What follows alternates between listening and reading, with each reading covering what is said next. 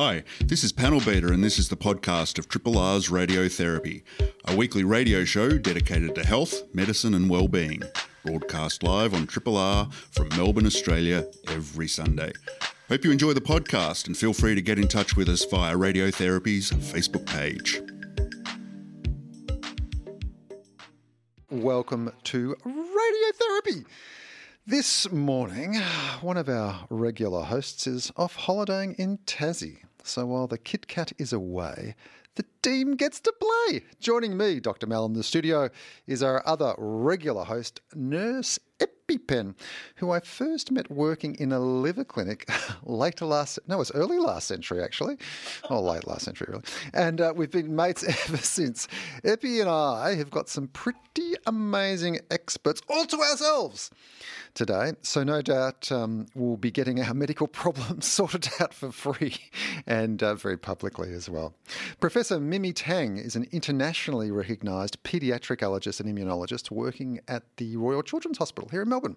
She has a particular interest in developing novel treatments for food allergies and sits on a whole lot of expert committees. Just this is just some of them: the American Academy of Asthma and Allergy and Immunology, the World Allergy Organization, and the Australasian Society of Clinical Immunology and Allergy, and a whole lot more too. We'll be chatting with Mimi about what a food allergy actually is, how it presents clinically, its causes, and how close we are to a preventative cure. Professor Lou Irving is a respiratory physician who has worked in the public hospital system for almost as long as me and EpiPen, maybe a smidge longer. But unlike us, he seems to have made it to the top of his craft. and I'm looking at EpiPen. We, have almost made it. Have, you, have we made Oh, sorry, I haven't put you on your mic on. Have yep. we made it? Put me on. Put me on. Um, yeah, I've made it. You've made it to the top? Well, yep. I, yep. I, I think Without I, a PhD. I think I've stalled. Anyway, um, Lou is at the top. He's a director of the lung tumour stream and of clinical training at Hospitals Royal Melbourne and Peter Mac. Oh, he has served in the RAAF, including a three year posting to Malaysia with deployments to Rwanda and East Timor. We've got to talk to him about that. Three years ago, he established the Long COVID Clinic at the Royal Melbourne Hospital with psychiatrist Professor Alex Holmes, who I know. This is a podcast from Triple R, an independent media organisation in Melbourne, Australia. To find out more about Triple R or to explore many more shows, podcasts, articles, videos, and interviews, head to the Triple R website at rrr.org.au. Hey, um, look, there is so much around in terms of medical uh, news. I've got an article which just absolutely blew my mind. It came from it's a British medical journal publication. It's not, I mean, you know, when people think of the British Medical Journal, they think of the one journal, the BMJ, but it's also an umbrella organisation for a whole lot of different journals. And um, one of them is uh, what's it called? Uh, occupational uh, occupational environment medicine from uh, the British Journal, uh, the British Medical Journal, and this is a fascinating article looking at occupational environment and the risk of ovarian cancer. And basically, what happened is these uh, researchers looked at a whole lot of um, uh, women over a period of many years. I think it was greater than ten years, retrospectively, and they looked at they looked at those women that developed ovarian cancer versus those who didn't, and their jobs. So, does your job, what you do day to day, confer a risk to developing ovarian cancer. And what they found was this. This is quite fascinating. They found that uh, this is a population-based study in. Uh, nice, Mon- nice. Do you like population? Based? Population-based, beautiful. Yeah, in Montreal, Canada, um, collected from 491 cases of ovarian cancer and 897 controls. That is, people who didn't have it. Associations with ovarian cancer risk were estimated for each of the several occupations. Now, and you had to be in the occupation for 10 years to make it sort of uh, statistically valid. what they found was there were positive associations with these particular uh, types of employment. Hairdressers, barbers, and beauticians had a three times greater odds ratio, odds ratio, uh, three times greater risk of developing ovarian cancer than background population. Sewers and embroiders, about a 1.8 times greater risk. and this is the interesting thing here. Um, where was it? It was um, accountants also have a greater risk as well. I'm just trying to find where that accountant, the, the accountant uh, thing is. But yeah, accountants as well. Well, they're they're not mixing chemicals or anything. Yeah. What's, So, so I looked at this, and what they what they actually said was that um, i it, with hairdressers and beauticians, there's loads and loads of different chemicals floating around, and those chemicals are well known. And they're things like hair talc, organic dyes, hydrogen peroxide, ammonia, um, synthetic fibres, cellulose, gases. All these things are known to be carcinogenic, or, and so it, it, well, that would seem clear. But then, you know, why would it be um, accountants? And what they found was, I'm um, just, it's funny how I underlined all of this. And now that I'm on radio, and I was absolutely going, wow, this is amazing. And I'm on radio and I can't find it. Um, they found that uh, women who were uh, accountants, well, why would they have, why would you think they would have a greater risk? Because there's no chemicals there. That's what I'm worried about. I can't get it. But I do know in the olden days, talc in women's knickers used to be a risk factor. You did mention talc, and that was in the old days where women would try to um, sort of reduce uh, vulval smells and things by putting talc in their undies. Oh, right. That, that they didn't find that as a strong association. Well, what they found, I'm just wondering, accountants, why accountants? Yeah, well, what come on, I want it. That's the really answer? fascinating. So they said that um, uh, white collar and professional occupations, including accountants, have a higher risk uh, than um, than people who aren't in those professions, and they think that it might be because they spend their days sitting. Not walking around. So sedentary behaviours, they're, they're postulating, may be associated with the risk of ovarian cancer. Um, and they did a Mm. post hoc analysis where they, where they adjusted for physical activity to explore this and suggested that increased risks in accountancy related occupations did not change. Hmm. Uh, yeah. So it may be physical activity, maybe something else. How about that? And they found that nurses had less of a risk Of we know why because they're walking running around, doing lots of physical. teachers. Yeah. But what about mm. admin officers or people that do have a sedentary job? Well, they Why said aren't sales. they popping up? They said Oh, salespeople as well, as well. So it just goes to show how lifestyle factors. I mean, there's your job and there's chemicals, but lifestyle factors are so important. And you know, Oh, we yet ne- again. yet again, yet again, which is going to be my next piece of medical news. But over to you for yours. Okay. Okay, so I've got a good one. Yep. Um, so the Therapeutic Goods Administration um, has fulfilled a promise that the government made Mm. about amending the restrictions on prescribing MS two step, which is it used to be called, or its nickname was RU486. Oh. So it's a medicine that you can take to end a pregnancy.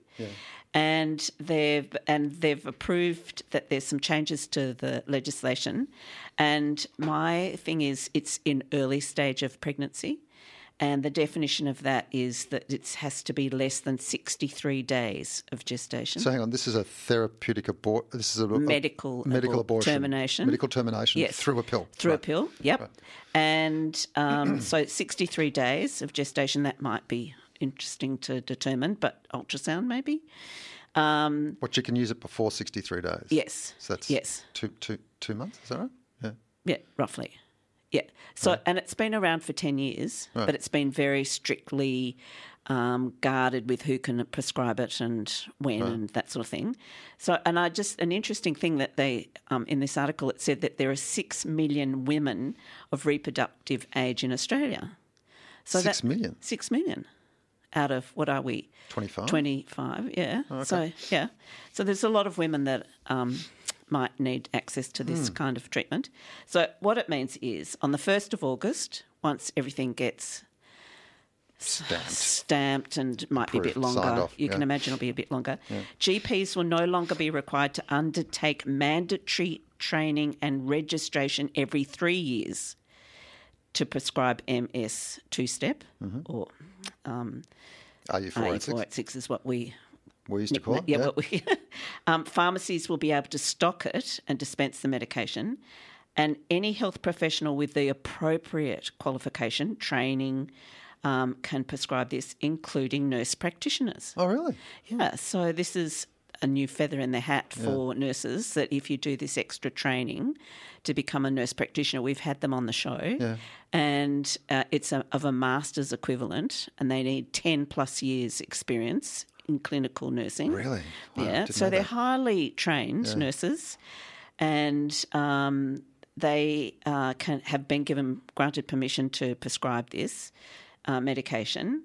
Um, but just to be absolutely clear with the listeners, that everybody or anybody that does provide it has to be appropriately qualified and trained, which includes counselling the woman pre and post treatment and assessing her for um, whether she should go ahead with this treatment. And um, and going back to the nurse practitioner thing, because how amazing would that be? They are allowed to prescribe in hospitals, clinical care practices, women's health centres, sexual health, community health centres. And where does that sort of thing lead you to? We can think about the metropolitan areas, but rural areas. Rural areas, yeah. So accessing um, rural areas with your GP that you know or a nurse that runs the clinic. I mean, it's it's really terrific that they can now have it. Well, we were just talking before the show about a particular nurse practitioner. I don't think you were there actually. I was talking with your friends about a nurse practitioner in a country town, and people come from far and wide to see this. Like they'll drive for hours to see this particular nurse practitioner. Absolutely, Yeah. they're highly qualified. Um, but there's and just as a caveat that not all health practitioners would feel comfortable about Yeah. prescribing this medication, and um, that's fine too. But so long as they um, refer the woman on to somebody that would be so. Well, now I've got another piece of Yeah. information for you. Yeah. What does playing chess, doing crosswords, and hang on, He's forgotten already, so it doesn't it doesn't work for him. using a computer, using a computer or journaling have in common? Playing chess, using googling journals or something. What was the middle one? Uh, uh, using a computer, journaling, playing chess, uh, crosswords, playing card games. Makes that makes you smarter. Oh yeah, okay, that's fair enough. No, um, uh, mentally challenged and stimulated, and keeps your brain alive. Yeah, so there was a new study, and I'll be very quick because I'm aware we've got two fantastic guests uh, in the green room. Um, a new study out from the was it Monash University School of Preventative. What's? SPPM? Preventative medicine. Pro- Oh. Public and preventative. Oh, sorry, I've got this wrong. SPPM um, by uh, Wu Zimu is the lead author, and Professor Joanne Ryan is the um, head of, I think, this particular study. They looked at 10,000 Australians over the age of 70. What's over uh, several years? What stopped you from developing Alzheimer's or what or, or, or, or cognitive impairment or dementia? What kind of things? And they found that um, doing things like writing letters, journaling, using a computer, taking education classes, um, decreased uh, the the risk of developing Alzheimer's by 11%, and things like playing card games, chess, uh, doing crosswords was a 9% decrease in actual developing dementia. So you can see these kind of things where you keep your brain active actually work. This and this was this study I think was only released last week, so it's pretty impressive. Like we've got hard evidence now Mm. Hard evidence. that this is the sort of stuff you should be doing. Um, so I'm going to start doing that uh, crossword And every morning. exercise, and exercise. So, I'm terrible at chess. My eight-year-old I son love beat me chess. at chess. I love chess. Maybe that. Well, maybe we should play chess against each other. There Oh, we go. you're on. Done. This is a podcast from Triple R, an independent media organisation in Melbourne, Australia. Triple R is listener supported radio and receives no direct government funding. If you would like to financially support Triple R by donating or becoming a subscriber, hit up the Triple R website to find out how. We are welcome into the studio, Professor Mimi Tang. Good morning, Mimi. We are just going to adjust the microphone for you. This is live. ra- This is how you know you're on live radio because everything's happening in, re- in real life. I'm going to turn up your level. There we go. Over to you, Epi. Um, morning, Mimi. Good morning. Mimi and I have known each other for a long time on emails and not personally because we worked on a study looking at pneumococcal vaccines in people without spleens. and right. Mimi comes up all the time because of kids and allergies, and she's just a whiz at all of this. And So many questions to ask so you. many questions. So uh, you're doing, Dr. Mimi. I'm, I'm doing. Thanks That for. sounds terrible. real, very Yes, unprofessional. very unprofessional. Sorry, sorry. Um, um, I'm interviewing- Uh, Dr. Mal. Would you like to interview Professor Mimi Tang? Again, Mimi, thanks for coming in. Um, you're in an air, in a burgeoning area of medicine, um, allergies, immunology. It's just, I cannot open a medical journal without hearing about some new immunological treatment that's going to cure cancer. I mean, last year it was um, rectal cancer, looking at immunological treatments. Then I just had one about uh, glioblastoma, myeloma, uh, brain tumours. You're more in the kind of allergic realm. Tell us kind of what you do day to day clinically, what that looks like. Yeah, so we see patients in the clinic. Um, I guess one of the reasons I've gone into the research I do in food allergies is because of what I observed in the clinic. And we see um, children coming in with all sorts of allergy problems. What was interesting was in the 90s, you had mainly children coming in with eczema and asthma. Yeah. Right? And then it was really very quick the transition across um, by the mid 2000s, I noticed that something like three quarters of the patients I was seeing were coming in because of reactions to foods and worried about food allergy. And it's it was quite disheartening actually. It still is because we don't really have a lot to offer them. Mm-hmm. Um, at the moment, what we recommend to patients is that they simply try to avoid the allergen that's causing the food allergy. Mm. And this isn't as easy as it sounds. It's mm. like, oh, okay, you go home, just don't eat peanut or don't eat egg or don't eat milk. But it has such a major impact on the life of the child, the lives of their family, friends.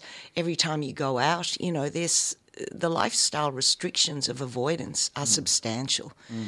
And that is, in fact, I feel the most significant burden for mm. people who live with food allergies to carry on a day to day basis. Is that constant vigilance around reading every ingredient label when you go shopping, every time you go out, knowing, you know, what, what's there. So that's what it's like, I think, uh, on a day to day basis. For me, it's, um, it's what drives me to do the research that I do. Uh, it's the yeah, it's the feeling of not being able to help someone as much as you'd like to be able to help them. So where are we up to with? I mean, you say um, a child comes into your clinic. Uh, they're a, a primary school age child. They've got a, uh, an anaphylactic peanut allergy, which means a very very severe uh, reaction to peanuts. What what do you do for them? Or what can you do for them? I should say.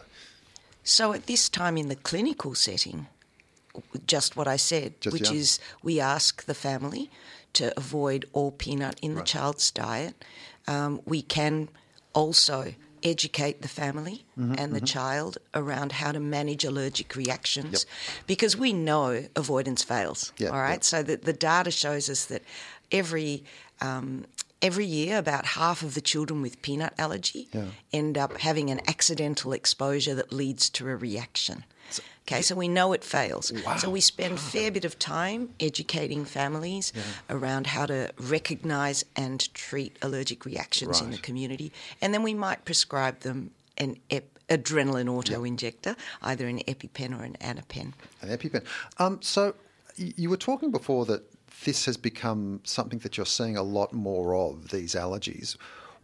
Is is that a, reflection of the the incidences actually incre- increased, or we're just recognising it more? And if it is an increase, what's it due to? What great questions. um, definitely rates have gone up. Right. But Yeah. I also, I think you have to acknowledge that we are more aware of allergies, and I'm sure that we're recognising them better. Um, but when you look at studies that have applied the same approach to diagnosis or monitoring, you can see a real increase. What's troubling is that the increase has been in recent decades accelerating. So, um, how do I explain this? There's a rate of increase, and it's like the velocity. It's like a curve.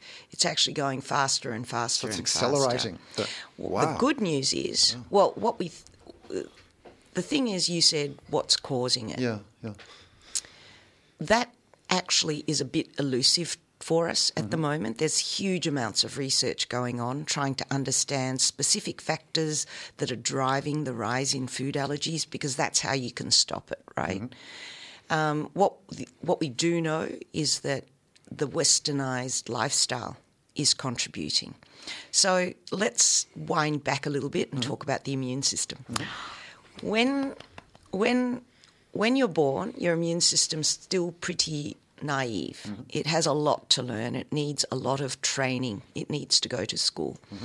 And what we understand now is that it's um, the exposures that you encounter in the first years of life that are critical in determining the tone of your immune responsiveness. Mm-hmm.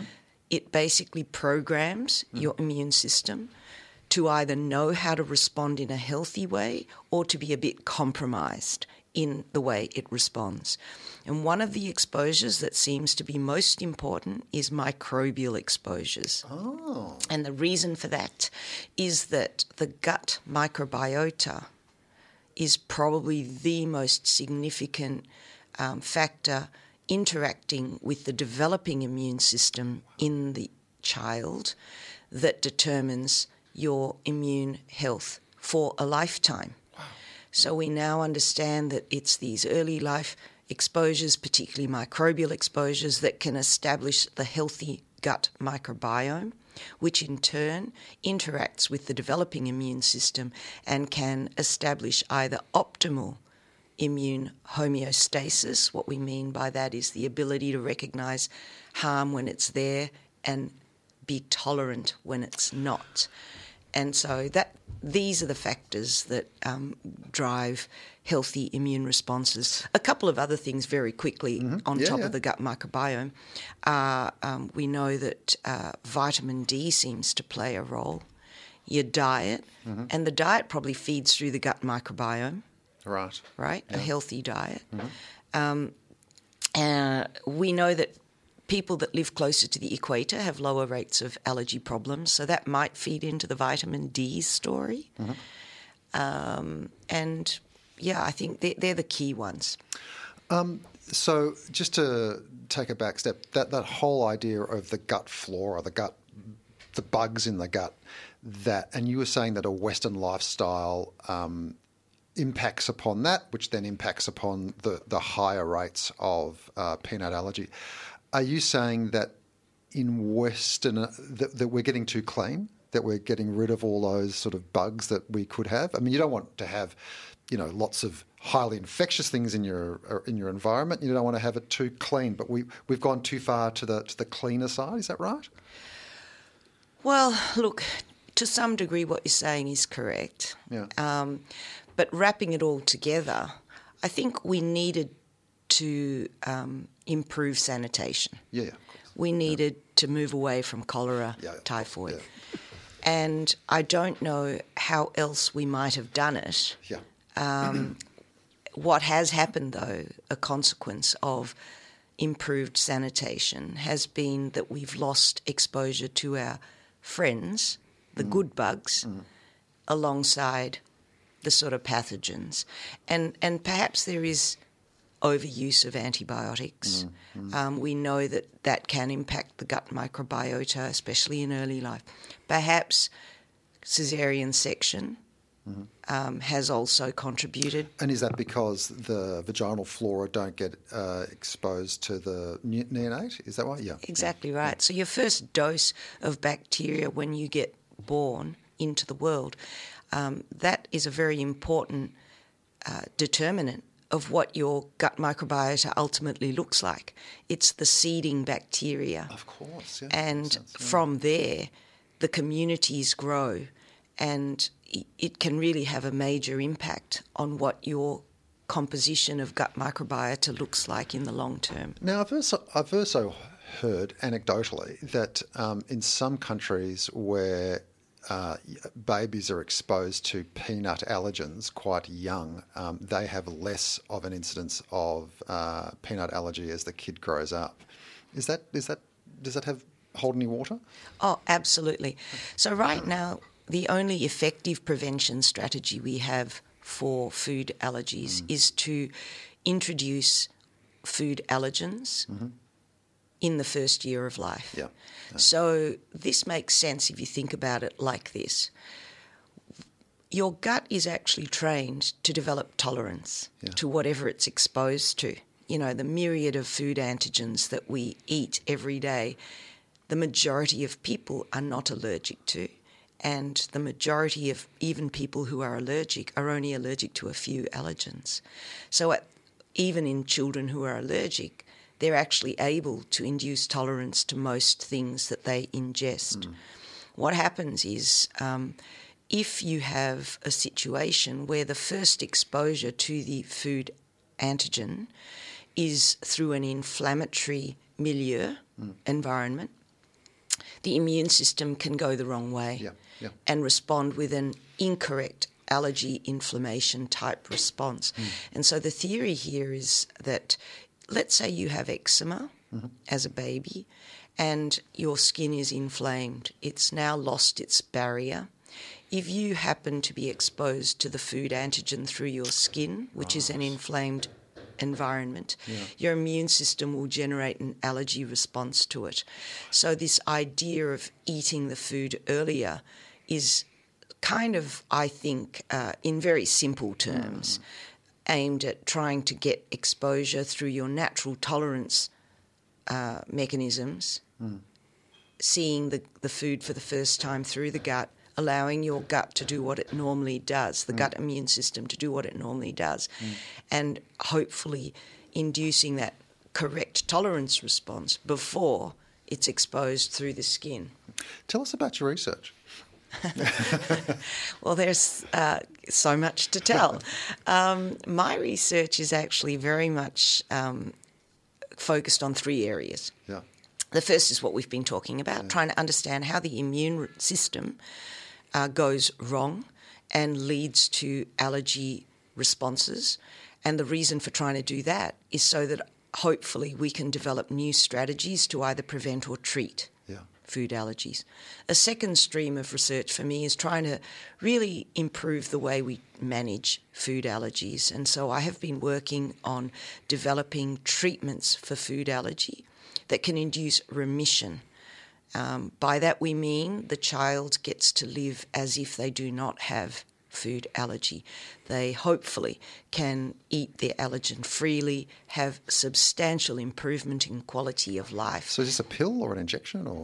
or So what we've been working on is something called oral immunotherapy, and what that is, it's kind of counterintuitive. What you do is you actually uh, feed the child who's allergic to the say peanut. You mm. feed them peanut. You start at very tiny doses, mm. so it's safer. Mm-hmm. And you build it up quite quickly if you can.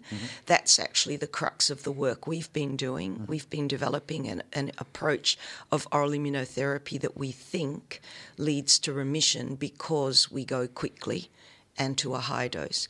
Uh, so we, we take the children up to a higher dose and then we keep them at that high dose for a total of 18 months overall. And after that, we've seen that somewhere between 50% and half and three quarters of children that are treated have achieved remission of peanut allergy. And these children, uh, we've followed them now for four or five years after they've stopped treatment. And the vast majority of them are still in remission four or five years later. They've got incredible improvement in quality of mm, life, mm, mm. which to me is the most important outcome. Because, as I said earlier, it's the lifestyle restrictions, it's the quality of life impact, it's the fear of that potentially fatal reaction that children and families struggle with when they're living with food allergy. So, I think an effective treatment really is about improving their quality of life, nothing else. Um, and as it happens, being able to eat your allergen freely and seeing that you can tolerate it without having a reaction seems to drive this improvement in quality of life.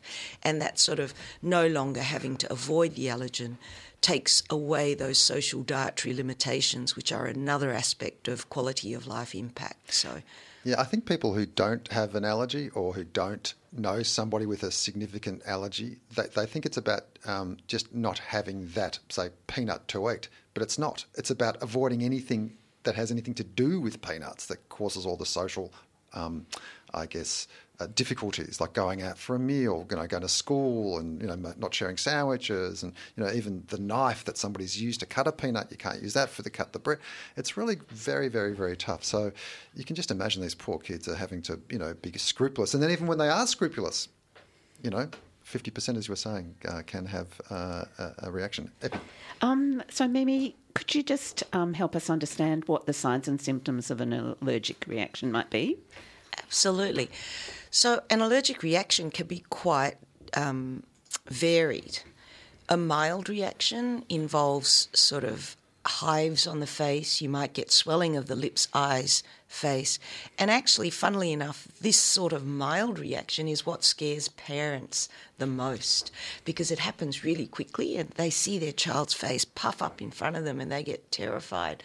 But f- fortunately, that's a mild reaction. From there, you can get vomiting, tummy pain, diarrhea. That's also still really a mild reaction. A serious reactions when you get involvement of the airway or your circulation. So if you get um, change in the voice, persistent coughing, difficulty breathing, noisy breathing, you know, going back to your ABCs of, of mm. life support, that's potentially life threatening because it's compromising your airway. And then I think the most serious type of reaction is when your circulation becomes involved, and a young child might go pale and floppy um, an older individual, a child or adult, could collapse or feel drowsy. And actually, um, bringing this back around, uh, this is the third thing that my research group focuses on and in trying to help people in their day to day management of allergies is that we try to develop innovative tools that can support families in managing um, their allergies. And something that we developed, oh gosh, it must be about five years ago, is called Allergy Pal. It's an app that you can get on your smartphone, and it allows people looking after children or anyone really to recognise the signs of um, food allergy and to help treat it in the right way. What I found as a doctor, seeing families um, and children with food allergies, is you can teach someone when they're sitting with you in a calm setting what a reaction looks like and what you need to do when it happens. But all of that flies out mm. of the window when it, you know, it's in mm. live mm. in the mm. community. You're at a birthday party. Mm. Um, one of the children that your friends have, have left with you in your care suddenly has a reaction because they've eaten something they were allergic to. Oh my God, what do I do? Right? Or even if it's your own child, in you're in the restaurant and um, you know what to do, but it's just very stressful. And we all know it's harder to perform when you're under stress. So, um, what this app is designed to do really is an, uh, it has this interactive platform where the individual who might suddenly not be sure what to do can just select the symptoms and the app tells you. What was okay, the name of the app again, Mimi? Allergy Pal. Allergy Pal. Allergy Pal. yes, right. Allergy Pal. It's free. And you, um, you're part of the person that put it together? Uh, yes, so um, myself right. and my colleague, Katie Allen, in the day, uh, we developed this app. Yes. Allergy Pal. Now, um, we're going to ask you to hang around if that's okay. Uh, Absolutely. Uh, very briefly, um, people, if they want to find out more, they can go on the web to find out more, or your clinic. Can you just uh, give us briefly the details of, of Allergy Pal? Oh, support. of everything. Support. support. Like where would people go to get information if they're worried about their kids having um, an allergy? Allergies. Well, there are many resources. I would recommend that they look at a website called. Um, it's the Allergy and Anaphylaxis Australia website. This is the national patient organisation that supports families, I think, and that would be a good place to start. And, and RCH website. RCH website, also the Australasian Society of Clinical Immunology mm-hmm. Allergy website, and mm the Murdoch Children's Research Institute. I'd be going RCH because it's the simplest. This is a podcast from Triple R, an independent media organisation in Melbourne, Australia. Triple R is listener supported radio and receives no direct government funding. If you would like to financially support Triple R by donating or becoming a subscriber, hit up rrr.org.au to find out how. I was just saying to the panel that uh, my wife and I have got this thing called the coma song. That is, if one of us is in a coma, we play a song that will bring us out of the coma, and we have to choose our coma song. Now, as I was saying that, our next guest was saying, Really, Rob? Well, have a listen to this. So, EpiPen over to you. Lou, you just gave us an incredible story about something that happened to you last year. And look, I, words fail me to how to introduce this topic, but would you mind just sharing with us what happened to you last year? So last March, I was at the hospital. Uh, I'm a respiratory physician. I was looking into people's lungs, a procedure called a bronchoscopy. In between cases, I went down to the radiology department to look at the CT of the next patient. And I collapsed. And the reason I collapsed was that I had an undiagnosed, very large brain aneurysm. And uh, of the type that is normally associated with a very poor outcome. But I'm the luckiest person in the world because literally standing next to me was a, an anaesthetist and one of Australia's best interventional radiologists. And I was fixed within minutes and back at work after three months. But I did wake up from a coma, you know, from the induced coma the next day in ICU with a bit of music in the background and my family around me and uh, I was wondering what the fuss was about. Do, do you remember what the song was? uh, it, it, probably would have been a Bob Dylan song. Oh, oh, lovely, lovely. That well, is, um, you we are are- the luckiest person alive. That is amazing. So I am the luckiest person in the world, and um, I'm. It's interesting. You know, people might reflect on a Sunday. You know, how do you live a second life? And uh, and what I've learnt is that you engage. CVs are very important uh, in my first life, um, and you know, Mimi is uh, her work I know well. But in my second life, it's engagement with family, friends, and society is the goal. Thank you, Lou. Lou. Lou, could you just, apart from that incredible story, How do you go could on you from just, that? could you just tell us a bit about yourself? How did you get into medicine? Why the lungs? What's your background story? Um, I, I was always interested in science, but a, but a local GP who was uh, who was a mentor said, "Look, if you want to get to the top in in medical science, you know, also do medicine because it opens a whole lot of other doors." And um, I'm thrilled I did, and I, I, I think medicine's one of the great professions. You know, we, we are incredibly lucky to be healthcare workers. Uh, and there are so many different routes. And a recent one that I've become aware of, having given some evidence at the long COVID inquiry, the parliamentary uh, inquiry, was that you know doc- there are now many doctors in Parliament. And I think politics i- i- is a is a valid route for healthcare professionals. Anyway, that's a, that's another story. Yeah. So why lungs? What? Um, I- uh, lungs are terrific. Um, you know, I, I say to medical students, what- you know, what are the two important organs in the thorax? And the answer is the right lung and the left lung. you know, the, Forget the heart. the heart's just a pump, you know, and um, you, know, you can image the lungs. You can actually, uh, I can look at um, Mal at the moment and, and tell that his lungs are working okay because his work of breathing, you know, is barely noticeable. Um, I can measure his oxygen by putting a thing on his finger. We can image the lungs. We can look into the lungs with telescopes. We can take biopsies of the lungs. Um, they're good organs to work with. Lovely, lovely. Um, so the reason we've got you on today is to talk about something that's quite close to your heart. That's a good one, good pun. Ah, it's the other, the other organ the other, the thorax. quite close to your thorax, in your thorax, is um, your interest in long COVID. So, would you help us understand what it is and what we can do for it and why you're interested in it? So the story started three years ago um, in respiratory outpatients. We, we saw a young woman. She, she happened to be a healthcare worker, but she was also a busy mum. She'd had mild COVID, although she was. Remember, three years ago, people were locked. Locked up's not the right word. Isolated in in hotels in the city, and that was a very tough experience for her.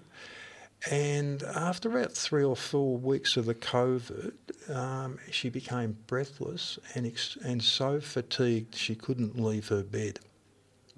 And she was brought into outpatients uh, in a wheelchair. Her GP had done all the appropriate investigations, and you know we had not seen anything like that before. So we, we admitted her to hospital, and we, we did a whole lot of investigations, and we couldn't find anything to explain the severity of the symptoms. And um, we asked uh, a very wise uh, liaison psychiatrist to come and see her as well, and he'd worked uh, in post-viral syndromes previously. And he didn't have an immediate answer, but he said, Look, you know, there are principles of care, and the first principle is to validate the symptoms, you know, listen to the patient. The second principle is avoid a mind body dichotomy. Uh, keep an open mind, provide very regular support, uh, use symptomatic treatment as as needed, and wait and see what happens. And that's uh, started a clinic, a dedicated clinic at Royal Melbourne. Uh, a clinician would see each patient. Then at the end of the clinic, we had a multidisciplinary meeting where we had GPs, psychiatrists, psychologists, allied health, um, exercise physiologists, physio, etc and we would try and come up with a management plan for individual patients. And after 800 patients, we now have learnt a bit. And what have you learnt? Uh, it's a real condition. Mm. Uh, it, it's not a single condition. It's a whole lot of different things. In general, it gets better. Uh, there are roadblocks. Uh, and we need to do a lot more research. But listening and supporting the patient is incredibly important, and, and it has a very adverse effect on their life, but the large majority get better. So I was Googling your clinic, and I, of which I already knew this information, but I came across some very distressing news that as of the 30th of June, you've lost all of your funding for this clinic, this service. Uh, yes. Uh, so um, the, the, hospital has decided to um, to close the clinic. Um, I, I, I, don't think it was a funding issue. I, perversely, I think it was because we were the only clinic, and there was a concern that, that it might just get too much of a burden and not manageable. So, mm. so closed. It's you've shut up shop. Yes. Look, I, I think if people had breathlessness and fatigue, we could see them in the general clinic, and and there are people who present with neurological symptoms, people with cardiac symptoms. You know, um, the the autonomic dysfunction that's very real uh, and very common in long COVID uh, is managed well at, by cardiology, and there's a very good clinic at the Austin. So.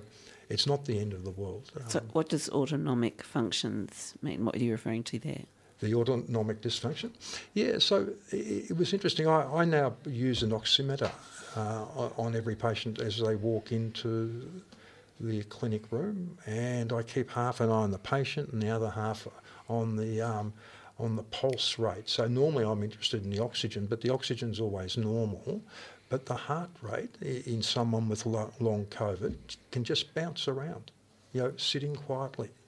And you'd say, well, you know, maybe they're anxious, but I, have never seen people that anxious that they're heart rate goes up to 120, 130. And then down again. And then down again. So Bounce. fluctuating heart fluctuating. rates. Yeah, yeah. That's and, interesting. And uh, that, that feature tends to improve over time. It can be associated with low blood pressure and is probably one of the mechanisms for the fatigue. And when there is low blood pressure, it's important to, to, to, manage that, and there's a whole lot of ways of doing that. Mm. So, what do we call, well, what's the definition of long COVID? So WHO have got a definition, uh, you know, uh, at 12 weeks of persisting symptoms and, and a whole range of symptoms. Um, I and I think that's the appropriate definition. Uh, the quicker someone gets onto it, the better, though. And um, we, we, another reason for starting the clinic was that we had an outbreak at Royal Melbourne, uh, and many staff were infected, and so many of our first patients were actually staff, and, and we saw them well before the 12 week mark. And I think the quicker that symptoms are validated and supported, the better. So, do you think this is sort of the model that was employed for chronic fatigue syndrome? Yeah. Oh, um, yes. Mimi, do you, you're looking at Mimi. Do you want to comment, Mimi? Um, chronic fatigue syndrome, we never really had specialist clinics for. So, in terms of a care model, probably not. But I suspect there are many similarities. Um, you know, we still don't really fully understand chronic fatigue syndrome. We do think it's, in some instances, post viral, and we uh, think that it's dysregulation of the immune system specifically. Um, I don't know if. So it shares some commonalities with post COVID, I think is what Lou oh, was saying. Is I all, don't know. No? I, am not familiar with the science behind it, so I shouldn't speak. I pass yeah. back to Lou. I think much of the fatigue in uh, long COVID is less chronic. You know, it does improve over time. Uh, I think chronic fatigue mm-hmm. syndrome can be very persistent. Mm. There's no doubt that um, COVID will, in someone who already has it, a COVID infection makes it worse, mm-hmm, mm-hmm. But, but COVID infection exacerbates a whole lot of other mm. conditions, you know, asthma, migraine, sleep disturbance, etc. And that's one of the reasons that it's you know a tricky condition to think about because you know is this, are these symptoms de novo or are they exacerbated from the past or is there something else going on? Are there, are there patient profiles that are higher risk of long COVID?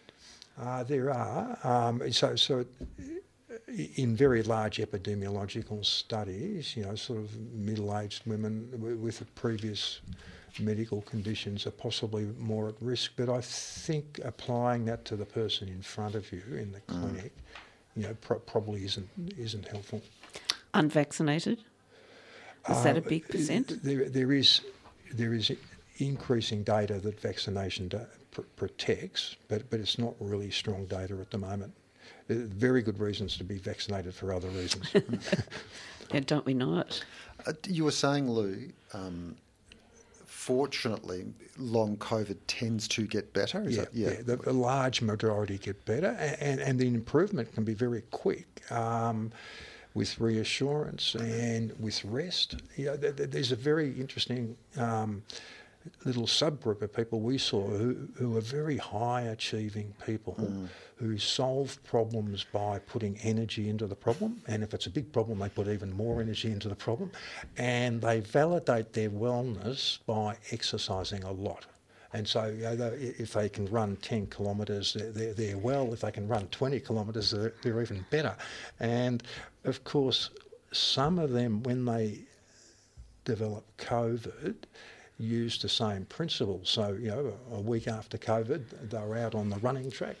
They were back at work 12 hours a week, and they were trying even harder um, to feel better.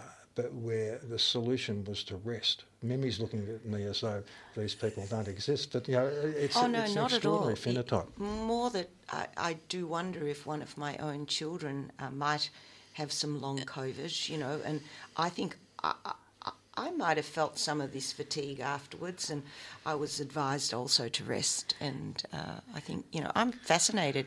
I, I was going to ask you, Lou, actually, if I'm allowed, um, what are the physiological changes that you see in those patients who come through with, you know, difficulty walking, difficulty just getting about through mm. shortness of breath? I mean, are there really substantial physiological changes? So when we measure something like uh, a six-minute walk test, uh, apart from a heart rate response that's often heightened, uh, we don't find any abnormality. We do lung function, they don't, uh, it's normal, they don't desaturate, but next day they don't have any energy. They, we, they have these boom or bust. That's what I thought you were alluding to. That's fascinating, isn't mm. it? So we don't, you know, we, we don't. We've got pain sensors, we've got temperature sensors, but we don't have energy sensors. Hmm. So, you know, think about it. You wake up in the morning, you've got a petrol tank full of petrol, you, know, you keep on buzzing around the place, and then at some time that we think's appropriate to go to bed, we go to bed, and often we've just got to the bottom of the tank. But we don't, when we wake up in the morning, we don't have an accurate understanding of how much energy we've hmm. got, which probably depends on how well we've slept and a whole lot of other factors. And I think COVID infection in some way affects that. Mm. So, if there are listeners that do have long COVID, what are, what are some take home messages? um, listen to their body, uh, be reassured that this is real and not in their head, um, see a good practitioner. Uh, remain hopeful because you will get better. Um, look out for roadblocks, and, and the main roadblocks are doing too much mm. and secondary frustration, anxiety, mm. depression, mm. you know, to not getting better are common. So, and they can be helped by a healthcare professional. And were you saying there's there are some clinics that people can go to? Like, uh, first stop is always a GP, but after there, is there other resources people can, can look well, for? I, I mean, hos- hospitals have still got, um, you know, neurology clinic mm. and respiratory clinic and mm. so on. Um, allied health, exercise physiologists and physiotherapists are terrific, and, and getting graded exercise plans are very important time off work. Yeah. Is, you know, and we were hoping the parliamentary inquiry yeah. would actually subsidise time off work. Do you know, um, it's funny that you were saying, you know, it's people who try and get back into work really quickly after COVID. I've Correct. got a couple of doctor mates who uh, developed long COVID symptoms, and it was perfectly that. They just started running to it, like they actually physically started running too early. They went back to their old exercise regime. Same thing, working 12 hours a day. So you saw me smiling there, Lou, because that completely defines them. And then they double down because they're not they're not doing it so they can, I'll just even try harder. Yeah. Why not? And we also had a cardiologist on this show um, 12 months ago who said exactly what you've just said, Lou, about the advice. Don't get back on your bike and think it's all over. You're the group that really need this rest and to stagger your health. Yeah, to get back so, on the road. So true. And um, you know we've got one minute left, but I, you know we've got to get Lou and Mimi back oh. because the the idea of the mind body duality that is the legacy that Descartes has left us for four hundred years, and it has caused so many problems. The mind and body aren't separate. You know, one is the ink in the water; they're the same thing, mm. and yet you know in Western medicine has just has just kept those two apart. But that's for a whole other show. You have been listening to radiotherapy here on three Triple R with me, Dr. Mal, Nurse EpiPen, Professor Mimi Tang, and Professor Lou Irving. We have covered so many things in this last hour. It has been an absolute an absolute bonanza, wouldn't you say? Ple- got, pleasure. It's a, a, a plethora. Plethora, plethora of information a pleth- and pleasure. A, a, pleasurable plethora of information. Touche. Touche. Um, we're going to leave you with those scientists from Einstein A Go Go. I can see Dr. Shane smirking at me through through the windows. Um, but we will be back next week for some more radiotherapy. Ciao for now.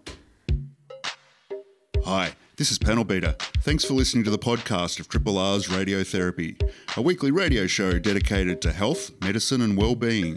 Broadcast live on Triple R from Melbourne, Australia, every Sunday. Hope you enjoyed the podcast. Feel free to get in touch with us via Radiotherapy's Facebook page.